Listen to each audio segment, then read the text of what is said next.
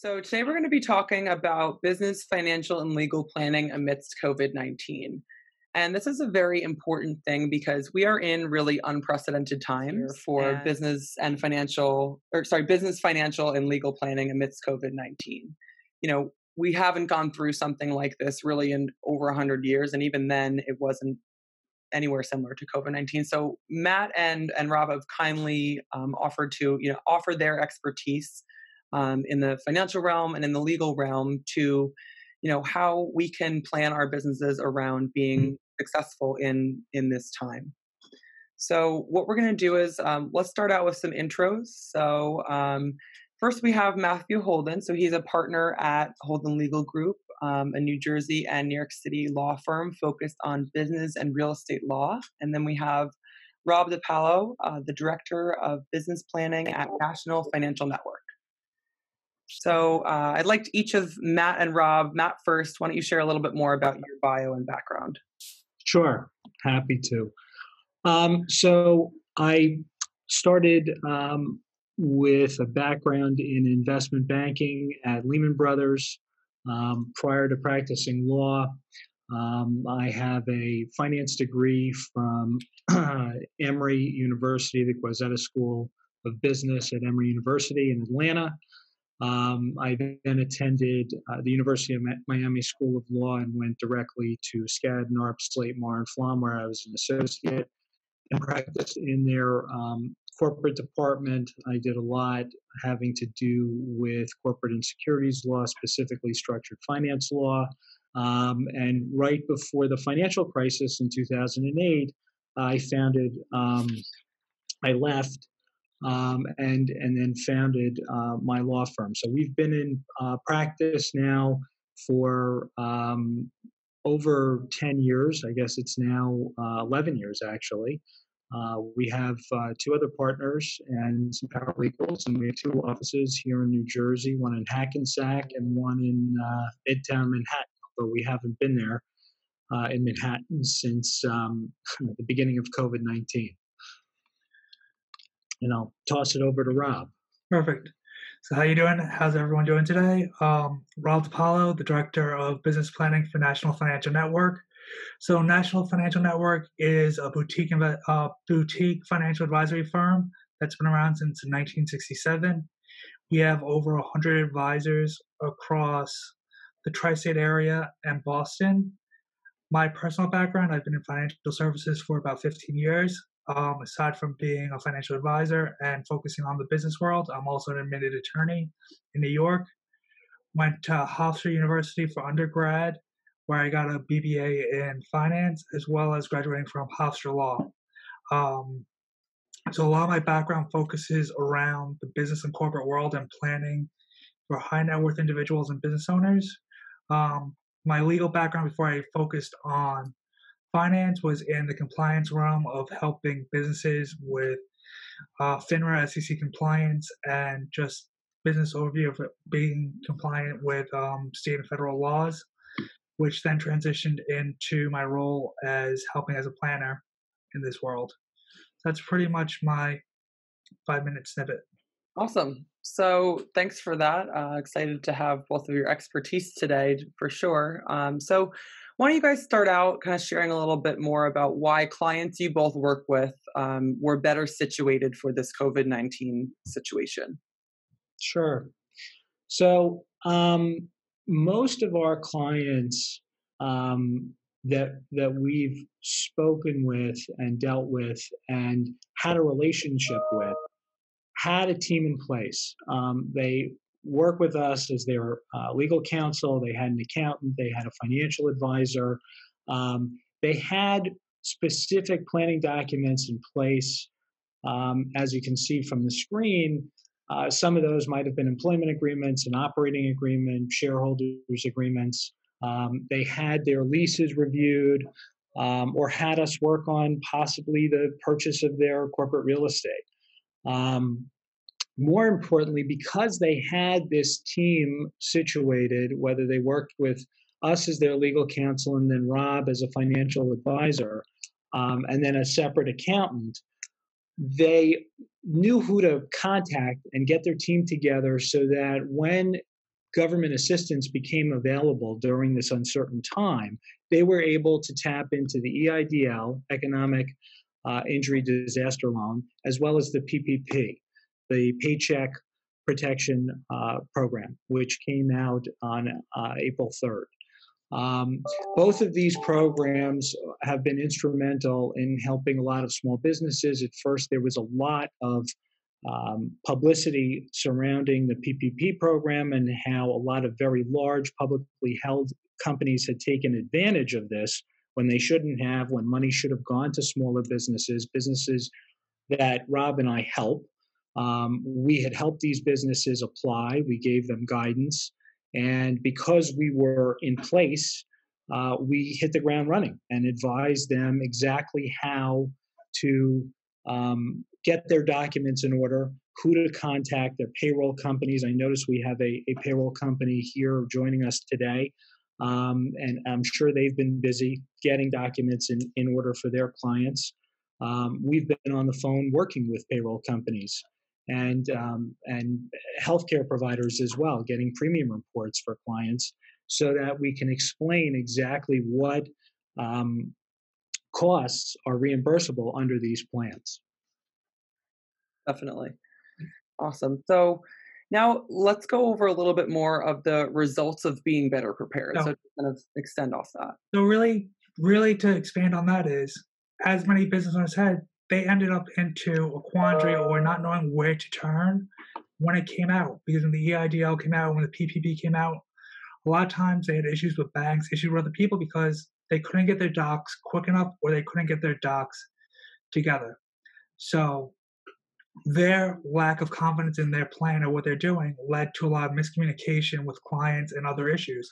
So one of the things working with us and working with the team structure that we've used with our clients that have had successful results is everyone was on the same page. If something happened, it became an all hands meeting, a quick touch point saying, hey, we have to fill out the PPP loan. Who has what docs? Who knew what to turn to get what?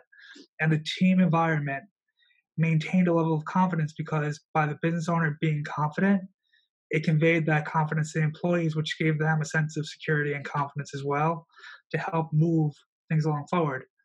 And being connected to the to the network that we had, that you had three heads versus one working on this, um, it usually led to quicker funding to know the right channels to go to and making sure that the paperwork was in order. Many business owners got rejected for their PPP loans when it dried out of money the first time because they didn't have the paperwork in order, because they didn't know where to turn, because they didn't know how to fill things out, which we helped eliminate a lot of that. Now, the other part of that is people didn't know how much money they needed or what they needed the money for.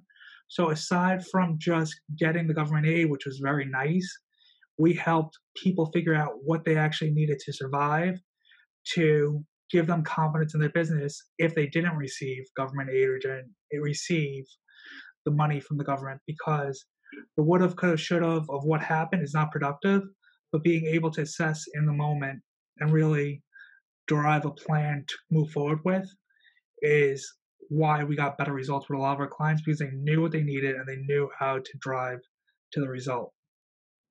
Exactly.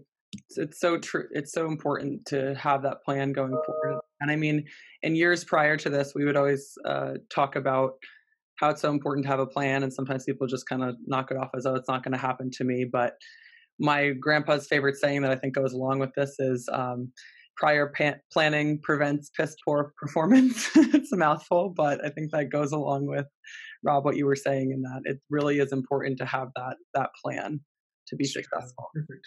All right, so now we'll get into what does a good plan exactly entail? So we have that preparation now. We want to make that plan. What does that entail?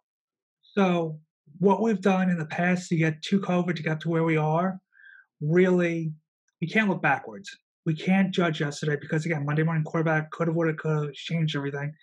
We have to make sure a good planning has three components it has clarity, it has security, and it has guidance.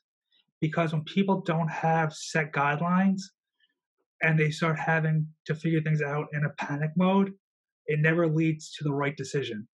So by having clarity and knowing what steps need to be taken and knowing where the barometers are, leads that security and that confidence to execute. So now that we've reached a point that COVID is getting past us and we're getting into this new norm, how do your prior goals and operations align with what you have to do now? What changes do you have to make? Do you have flexibility in your plan for pivots that you have to make? Restaurants that might not be able to open to have tables inside, are you open for outdoor seating? Are you adjusting your overhead expenses to align with what needs to be done? And are you building in reserves? Because as we know, cash is king. Having money on hand really leads to being the ability to have confidence. And how does that really align with what we're doing, what you're doing going forward?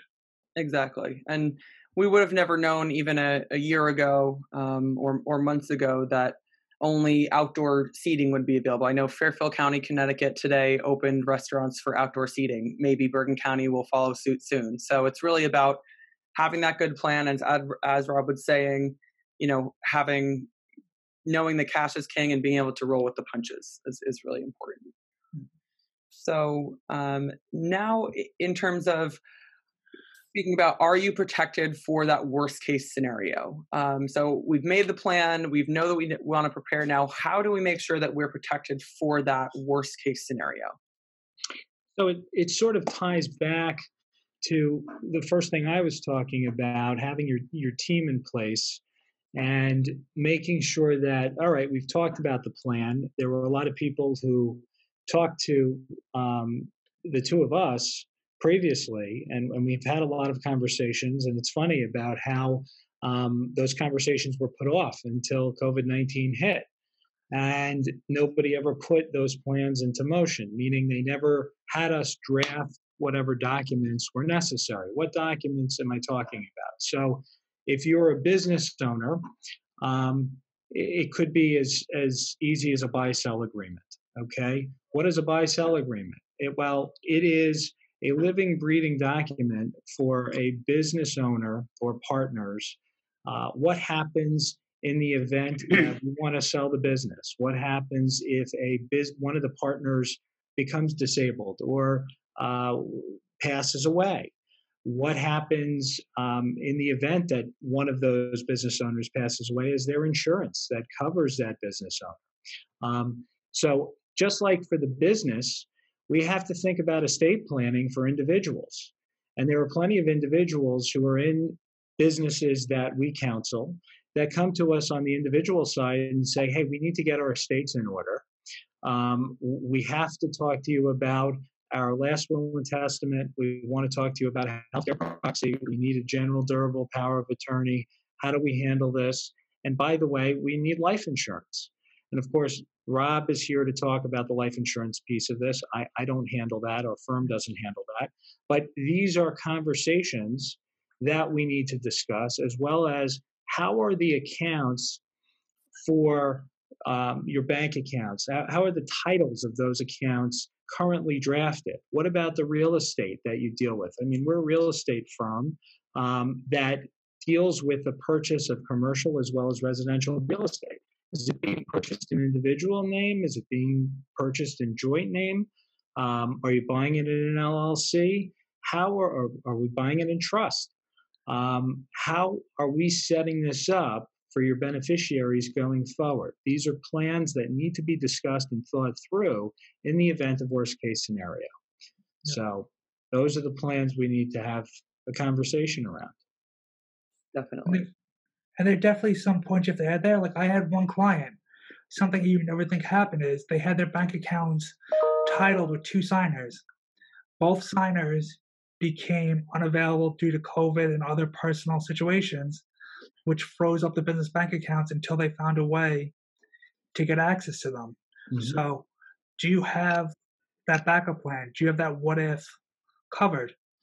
And really knowing when things hit the fan, are you prepared to know what comes first, knowing that there are going to be some lack of a better word casualties in your business that you're going to have to plan through? Yeah. I mean, can I just add one more thing? There, there are individuals as well as businesses that have safety deposit boxes. Okay, if there is only one individual that's a signer on that safety deposit box and that individual passes away, there's no way to get into that safety deposit box. So, what do we do in that instance? It's always best to put the name on that safety deposit box in the name of a business that has multiple signers. So something to think about, something to talk about. How how are we handling a safety deposit box, um, especially in this type of instance with the COVID nineteen pandemic? Definitely, and I think something to think about that both. Um, Matt and Rob have touched on is that a lot of the scenarios that we're preparing for right now are what ifs because we wouldn't have known about these worst case scenarios, but having these these play, things in plan like having multiple people being able to sign things like that that can help you prepare for whatever is going to come since we don't really know how things are going to go so, next, what we're going to talk about is Are you reassessing for your retirement or your eventual exit from the business? Uh, a lot of times we become so entrenched in what we're doing right now that it becomes hard to look look out several years in advance and think about okay what's going to happen when i retire? What if i want to exit from the business? You want to have plans in place and protocols um, to to cover that. So building on the reassessment right now the government is giving a lot of aid with loans with different extra unemployment credits and things like that. But we know that the more money the government gives out, the more forgiveness they get. There's no free lunch. The more the government's giving us today, somewhere they're going to have to recoup. Yes, on the loans, there's going to be interest. Yes, on a part of it, on the ELDI, they're going to recoup. But when it comes to the PPP and other pieces that they're forgiving and the extra unemployment when they're giving out, where is the government recouping that? Lost tolls. Like one of the things I heard yesterday was lost tolls from people not commuting to work, lost revenue in different areas. How does the government recoup that money? Taxes will most likely have up at some point, and when we're reassessing our plan today, how do things look going forward when taxes are pro- probably going to go up at some point in the future? How is it going to affect your eventual sale of your business? How is it going to affect your eventual retirement? Where's your money today? Are you reevaluating your assets to see how you can mitigate some of that tax exposure today to eliminate that what if. And again, how does it affect your holdings? Like, if your business is in a position that it's in a rapid growth mode, is there a way to take advantage of some of this dip to transfer assets before they become a liability? Especially if Trump's estate tax law sunsets and Democrats increase the estate tax. All good points. All good points. Really good. Um, so it's a, you know a lot of important things to consider. I, I, think especially during these times, having all your eggs in one basket. Um, one good example of that is Uber. So Uber, because they diversified their business and they added Uber Eats, um, they're obviously their main business. Uber is is suffering because people are not going places but they have the Uber Eats um, that you know, in some sense, is offsetting some of those losses. Um, obviously, on a, a, you know, for the businesses we're talking about, this is on a smaller scale, but it's just it really makes you think, you know, how diversified are your holdings? What assets do you have in your business? But also, are all your eggs for your business in one basket? You know, that's something to think about. Do you have diversified service offerings? Um, you know, is your business COVID proof? Um, you know what can you add or think about to to see how you're you know you can add value and and become agile to to survive this kind of new world that we're living in. So some other important items here um, just in terms of like interest rates exit plans and things like that. So you know something we want to touch on um, rates are at historic lows um, they were actually even lower right as COVID 19 was, was touching off.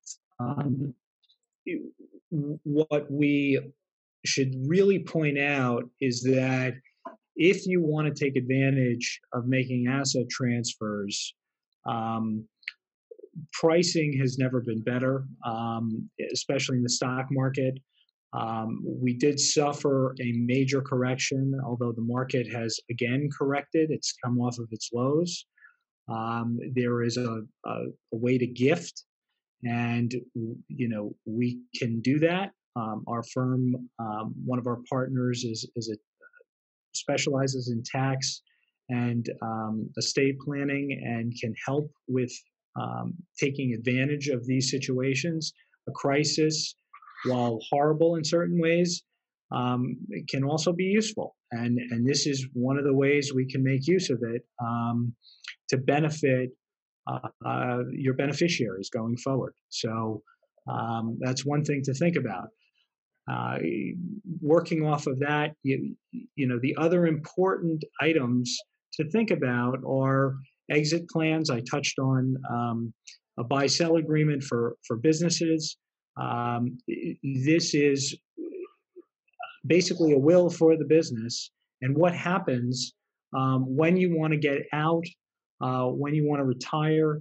How are we going to value the business? If a partner wants to get out, how are we going to value the business? Do we look at the last quarter, the last um, fiscal year?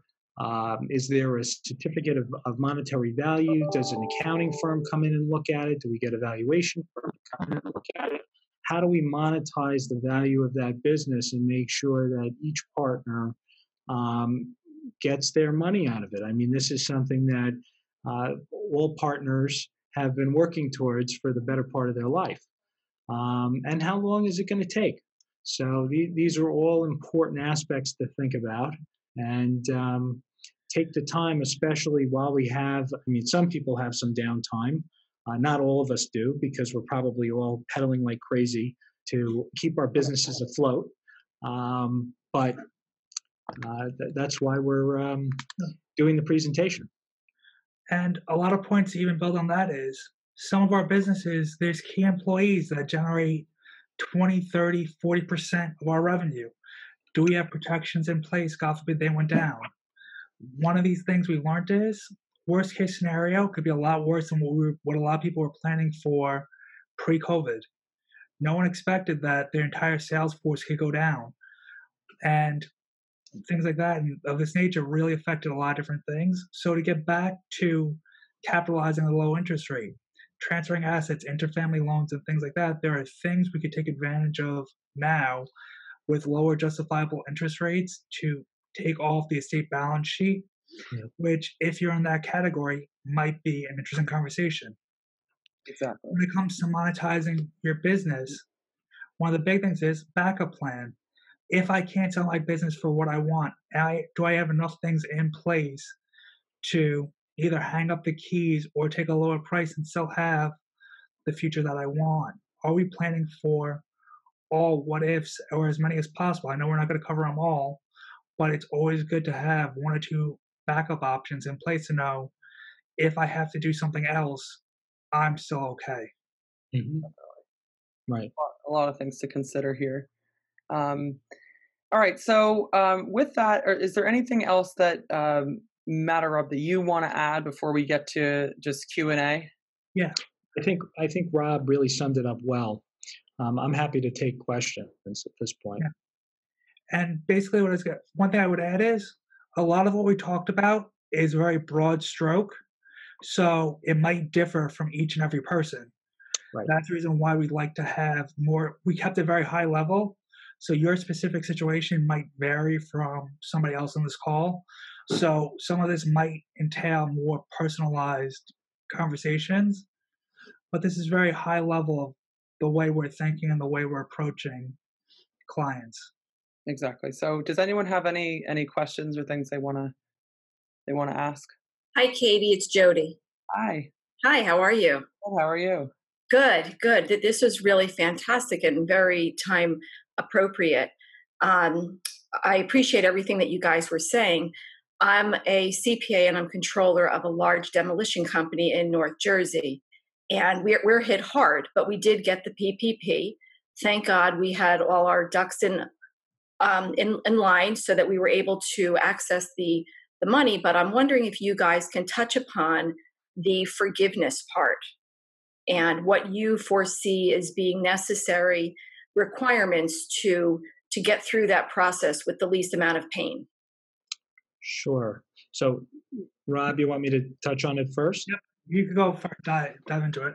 No problem. So, Jody, thanks for your question. It's a great question.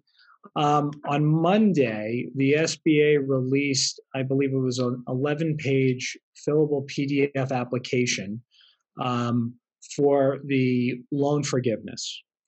Um, 75% of the loan, just to touch on this again, 75% of the of the uh, I'll back up. 75% of the funds provided under the PPP must be used on payroll. That's number one.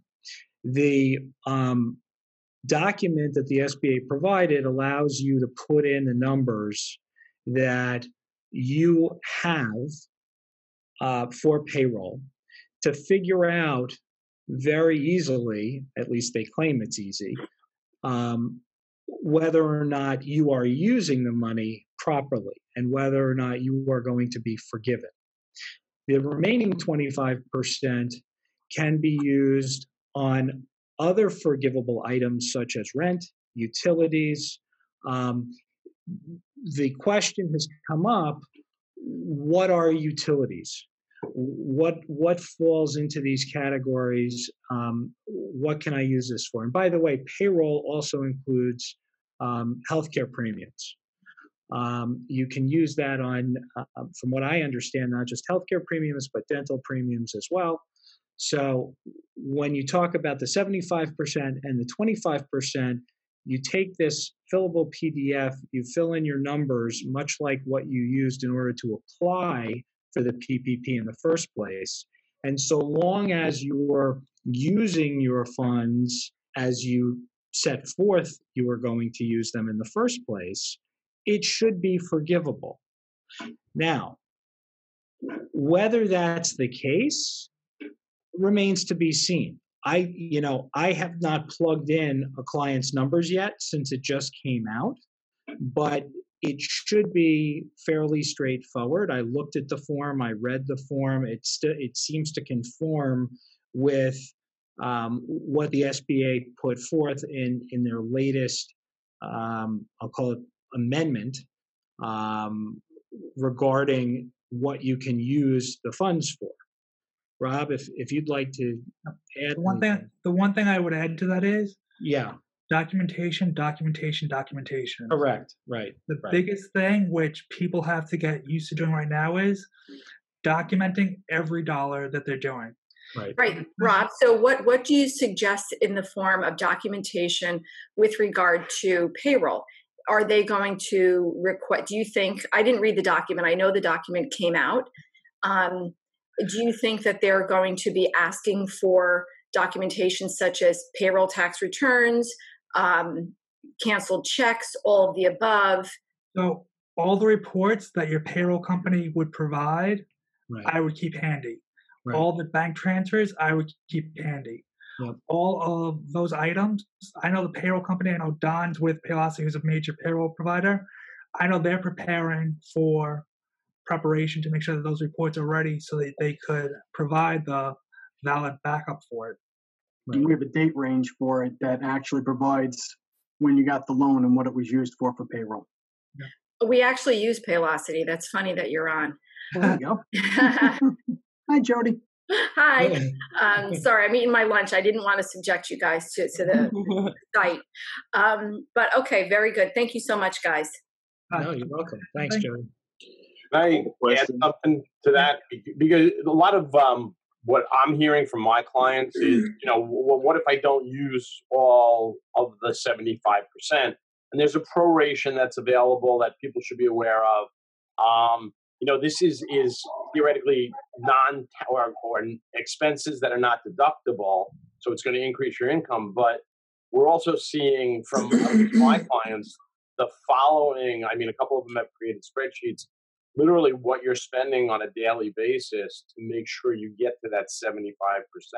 Right. Health insurance, um, 401k contributions for the period, anything that would be payroll related, you got to put it in there. So it's really important to track that stuff. Right. I want to And to add on that point, Yeah. the money that's not forgiven is going to be put into a two-year amortization to pay back at one percent. Which you have to remember, is not Correct. Right. money if you didn't get it all forgiven. Right. Uh, I have a question with regards to um, just the uh, idea. I know that they kept on extending the uh, deadline for the return of funds from those maybe overcapitalized or too liquid companies, large companies that um, uh, decided they didn't need the loan after all. but I'm still seeing a June 30th deadline for the ex- expense period that's going to be covered. And I'm just wondering for people who may not, because maybe they were in the second tranche of PPP, um, they're not going to have a full eight week period. They may be just going through the process, just getting the money back. Um, they didn't want to rehire before they were sure that they were going to qualify for the PPP. So now they only have six weeks left. So is there? Do you think there'll be any adjustment? Will Will the eight weeks definitely start from the day of the disbursement of the proceeds, or will there be a June 30th hard deadline? No, it's it's eight weeks from the date of disbursement. It's it's it's eight weeks from the date of disbursement, regardless of of when you um, when you get it. My understanding is that you are going to have to rehire your employees by June 30th because they expect that the distribution of funds will be no later than June 30th. So if, if there is a question about whether or not you're in that second tranche and you haven't received your distribution of, I'm sorry, it, there seems to be some feedback. Um, could, okay, thank you. Um, if if there and I, I want to articulate this properly if if someone was in that second tranche of ppp and let's say they haven't received the distribution of that of those funds until eh, until let's say july 1 and they haven't hired they haven't rehired employees that were furloughed by june 30th then i think there's going to be a question about okay, well, I didn't hire back my employees because I didn't get my PPP disbursement until July 1, and I missed that cutoff date of June 30th. I shouldn't be held accountable and I shouldn't be penalized. But I don't think the government is um, expecting that scenario to occur. I think they're expecting that all distributions or disbursements by banks in the second tranche are going to be made prior to that June 30th deadline. Rob, do you do you disagree? I agree. I think I think they're anticipating it for to be even done before that. So I think mm-hmm. they set the June 30th deadline because they figured that they all funds would be dispersed by that point or exhausted. Right, right. And you say rehire, but um, there is there is a, um, a scenario where you can offer to rehire that can be rejected and then you can hire new. Yes. Correct. Right? Yes. Right. It's it's right. um it's right. headcount, not actual person. Right. So if I fired Don and hired Todd, as long as I have a body that equals that amount, I am good. Yeah. I'm, I'll let you down. The um, what about the idea? What about the idea of the um, establishing a separate account uh, to cover these expenses? uh, related to this? Excellent idea. Um, I, you know, I, I, I actually took um, a couple of seminars prior um, to the PPP being dispersed, or, or, when it first started getting dispersed, and and that was um, recommended. Um, I've recommended it to some of my clients, if not all of my clients, and I think most of them have. I think it's an excellent way to track expenses. Um, and frankly, I'm not really sure how you would be able to track otherwise. I think it gets a little bit messy if you don't have a separate ledger, um, keeping track of of you know the money that's come in under PPP, and then all the expenses associated with that PPP grant. I agree, and I I believe when you plan for this, you have to remember there is the potential of an audit. So when I say as you make these disbursements, always think of it as if an auditor is going to be reviewing and can they follow what you're doing. Right. Todd, did you want to add something? No, I just we had customers, uh, clients rather, that actually had savings accounts and basically dropped the savings accounts or the cash money market accounts down to zero, moved money around, took the PPP money, which ended up in their main account, put it in the other account, and now we're drawing it back to identify the expenses. It's just keeping a paper trail is really all that it is, whether it's in a spreadsheet But if you can follow the money in the bank statements, that's the way to do it. Um, the, the concern is that you're going there's someone's going to come and look. You know, if you One other one other idea I heard was about um, closing out, uh, uh, maybe doing a short payroll at the end, just in case it fell on an off period, just to make sure it was a clean break with regards to the expenses that were going to be related to this program. So if you happen to have a biweekly or semi-period um, that falls, you know, that straddles seven through nine, or you know, so to so to speak, um, or eight through uh, nine, I guess I should say, is that it might be cleaner just to do a short payroll, so the paperwork is is clean. I, I wouldn't disagree with. I mean, what I would, frankly, what I would do, what I would suggest is um, create another spreadsheet for yourself, similar to what you did in order to apply for the PPP, and figure out the number of payrolls that you're paying to each one of your employees. Um, include yourself in there if you're an employee, and uh, make sure you're including all of the payroll expenses as well, whatever the state taxes are that you were able to include the first time around, um, and see how many payrolls that is, and do the dates. Make sure you understand the dates that that you're going to see the withdrawals from the account, and see when the account is going to drop to zero once the you know the balance goes down and how much will be left for the 25% in other words 75% to payroll costs 25% to whatever else you're going to use it for whether it's rent or utilities or whatever else is left and if there's a, a shortfall um, figure out where to make up that shortfall if you can if it's an extra payroll or a half a payroll then you know lock it in there One of the big things which I've seen, people are prepaying their rent. Prepayment of rent counts into the 25%. right So if you know you're going to have extra money to get it forgiven and it falls within the ratio, prepay your rent. Because, as we said, this is a situation where cash is king. And if you could free up cash by having prepaid rent from the forgiven money, it allows you other capital or extra room for other capital to be used for business operations. right that's right I have another quick question.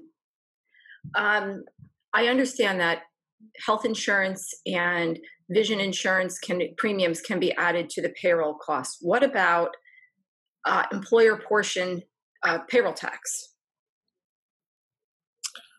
Um, employer, I so that's a very good question. it's all Go ahead. Sorry. it's it's all payroll costs. That's included. The new 941s. There's no other CPAs on the account on this, and I'm not a practicing CPA, but I'm following the new 941s that are going to be coming out. Um, there's 15 or 17 new lines. It's all interrelated in terms of some of that's going to be credited, some of that's not. And Don, you could probably speak more to this than I could but I, and I don't know how much you've done it because they're not final forms. I looked at them and I put them on the side. I'm not worrying about things that are not quote unquote solid and, and enacted, but it's it all plays into it, Jody. Thank you. Can I can I ask something though? Uh, I I find that to be a very interesting question because in calculating the uh, PPP, we weren't allowed to use those figures. Um, you could only use the state portion of, That's correct. I believe, what the I believe that's correct. Okay. But if if you use the employer portion going out, that seems to gross it up a little bit more. So unless I'm wrong. Am I getting that wrong? I mean, it seems seems going in, you you were calculating it so you got a smaller amount, but on the on the uh, expense side, if you include the employer portion, that would seem to increase the amount that you are able to expense. Am I making sense? Yes, you are, and that, that's Okay. that's my point. Yeah. Yeah. So So I'm I'm slightly concerned that if you and now it's not clear to me. I'm I'm only trying to make it equal on both sides. Now I'm not an accountant, but the way I the, the way I read it was that you had to whatever went in has to come out. So you know, I I wanted to um, I just wanted to make that point. I, I Matt, you are absolutely correct. I just Googled it because why not? The employer federal payroll taxes, FICA Medicare imposed on the gross payroll are not eligible for payroll costs for the loan forgiveness calculation. Right. So that's my concern. There's also, but there's a bunch of credits on the 941. There was a lot of different things that that playing into this. So we again, it's it's we don't really know. Right. Right.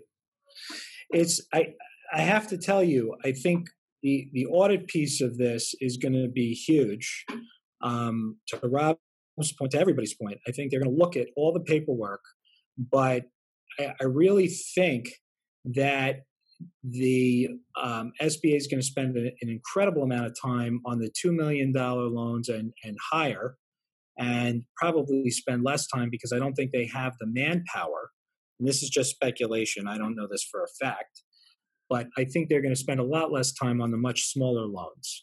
Um, not to say that you should not be as careful as possible with your paperwork and with what you're doing, but um, I, you know, I, I think the smaller guys might slink through, and the bigger guys are going to have a much tougher time. That's just a general comment. So I'm looking at the uh, that document that was uh, distributed from the SBA, you know, prior to this document, I think there was a lot of information left up to interpretations by many different people. And I was on the AICPA website. I was, you know, looking at everyone's interpretation, but really, you know, we're in the middle of it and we don't really understand how the forgiveness works, which is, you know, the whole goal, right? If, if we're getting this money, we, we want it to be forgiven. So right. I just um, opened up the document and it very clearly states that the non cash compensation payroll costs that can be included is the employer contributions for health, employee health insurance, mm-hmm. employer contributions to employee retirement plans, and the employer, state, and local taxes assessed on employee compensation. So it's very clearly stated here. And like Rob said earlier, I think it's going to come down to the documentation right. of um, you know what we're what we were able to have to to substantiate what we're you know asking for forgiveness for. Right.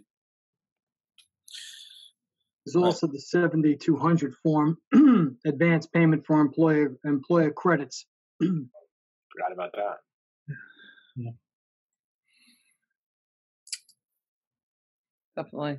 There's a lot to consider here and a, and a lot going on. Um, any other you know, questions before we kind of wrap things up? Cool. Well, I think today was a great discussion and I'm happy to have everyone Thanks. on. Thanks, everyone. Thanks, Thanks so much. It was a great discussion. Thank Bye. you for you guys. Great information. Appreciate it. Thanks for putting it. this together. Bye. Pleasure. Thank you. Thank you.